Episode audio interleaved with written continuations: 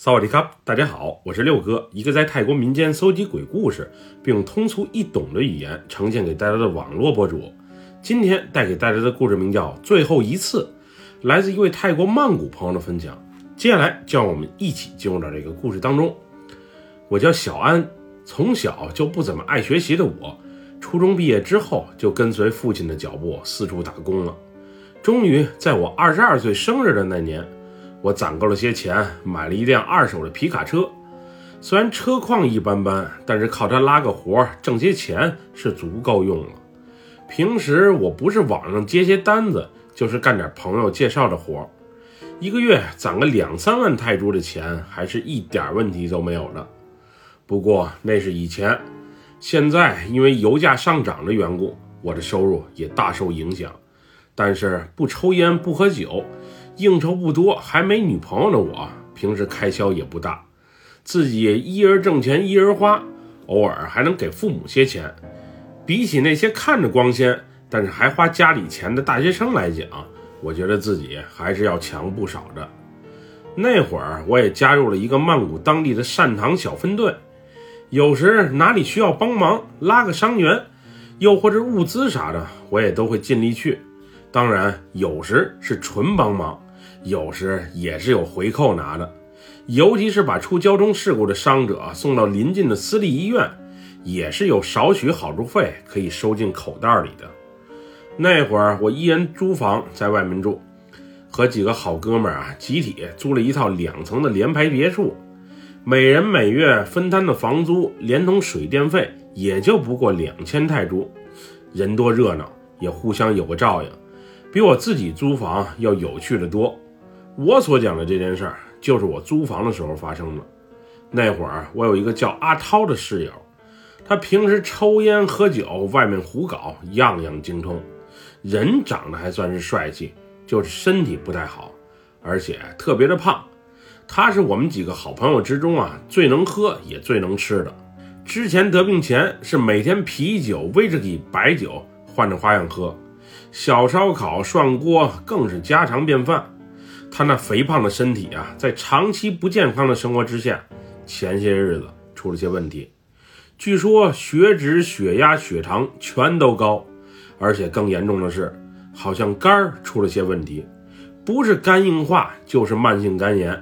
总之医生让他把烟酒啊都给戒了，而且千叮咛万嘱咐，饮食习惯一定要健康。阿涛刚开始还算是听话，每天坚持吃药，偶尔也锻锻炼。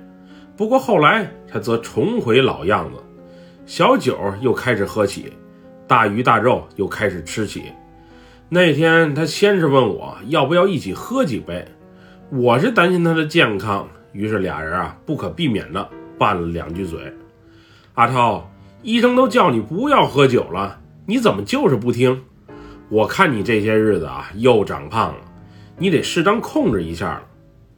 小安，你怎么这么啰嗦，和我妈似的。那医生就是在吓唬我，想忽悠我啊在医院看病消费。我自己的身体清楚得很，偶尔喝两口小酒没啥大问题的。你血常规好几个指标都是异常的高，你还这么大吃大喝，你真得注意点了。你妈上次来让我好好看着你，我看你的身体状态啊是越来越差，回头我也不好向老人交代啊。你呀、啊、别那么多废话，你就说你喝不喝吧，你要喝的话我就多买两瓶，不喝的话就拉倒。我就不喝了，你也最好别喝了，我看你的脸色啊发黑的厉害，回头你真得再去医院好好检查一番了。靠，你呀、啊、真是让人挺烦的，我就是喝两口小酒你就嘚啵个不停。我今天这辈子最后喝一顿总可以了吧，以后不喝了，至少在你面前不喝了，你总满意了吧？我这不是为你好吗？你怎么还发起脾气了？哎，你要喝就喝吧，我呀、啊、是不管了。拌了几句嘴之后，阿涛就有些生气的骑着他那辆刹车不太灵光的摩托车离开了。走的时候他还厚着脸皮向我借了二百泰铢，原本在气头上的我是不想给的，不过看在大家都是好哥们儿的面子上，平时啊他也对我挺照顾的，我还是拿给了他。后来也就过去了差不多一个小时，也就是我玩游戏吃两盘鸡的功夫，阿涛就拎着三瓶啤酒啊回来了。当时他低着头直接上了二楼，就连我和他打招呼也是不理不睬。那会儿我还挺生气的，心想我借你钱让你买酒，你就对我这态度，这脸翻得实在是太快了吧。那会儿吃鸡游戏啊在泰国特别的流行，我平时也和朋友一起组队在游戏里啊大杀四方。那天当我玩得正开心的时候，突然一个电话打了进来，我一看是室友阿丽打来的，估计也没啥重要的事儿，所以第一时间没有接。谁曾想我越挂他越打，最后我因为注意力不集中被人在游戏里啊直接爆了头。于是当电话再打来的时候，我愤怒地摁下了绿色的接听键。什么事儿啊，一而再再而三地打给我，就怪你，原本能吃鸡的，你看吗，被人一枪给爆了头。你还有闲心玩游戏呢，出事儿了，出大事儿了。怎么了？你情绪这么激动干嘛？阿涛出车祸死了，你赶紧过来一趟吧，就在帕雅泰那个路口，咱们常吃小火锅那里。怎么可能？我刚才还看见阿涛拎着几瓶啤酒上楼了呢，没见他又出去啊。他什么时候回去的？就刚刚啊，最多不过十五分钟。你啊还是赶紧过来吧，阿涛都被撞死半个小时了，你不可能在家里见到他的呀。当力哥说到这里的时候，我身上的汗毛唰的一下就不自然的被吓了起来。阿涛死了？我确认我刚才看见他回来了呀，我还和他打招呼呢，那刚才上楼的又是谁？难道是他的鬼魂？想到这里，我先是把原本放在随身小包里的护身符给找了出来，挂在了脖子上，然后深呼了一口气，小心翼翼地朝楼上走去。我上楼的时候能明显地闻到一股冰爽喷雾呛人的香味儿。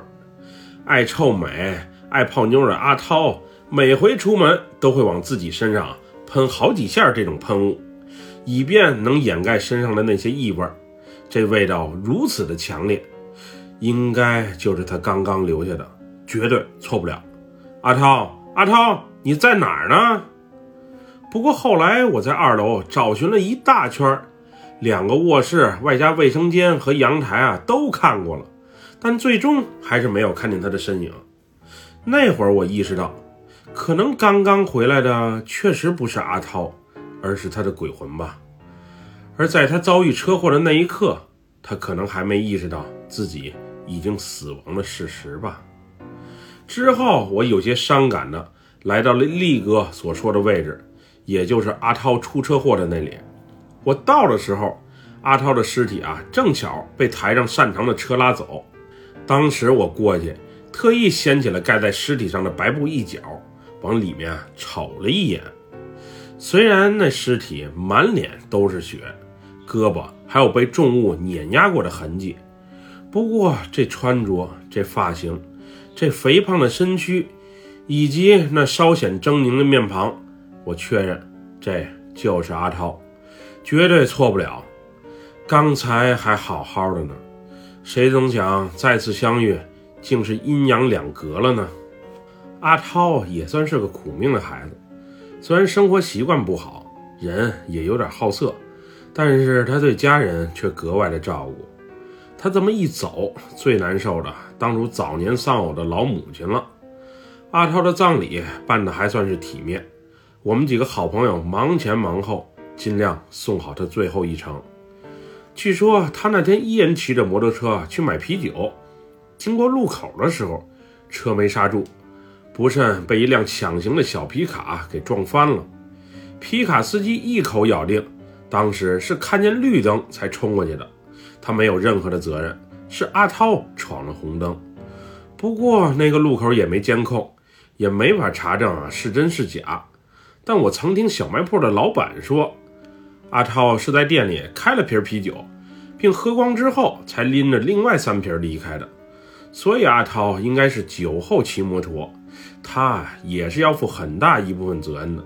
也许阿涛家里啊也得知了这一情况，所以在皮卡司机主动提出赔偿之后，双方很快就达成了和解。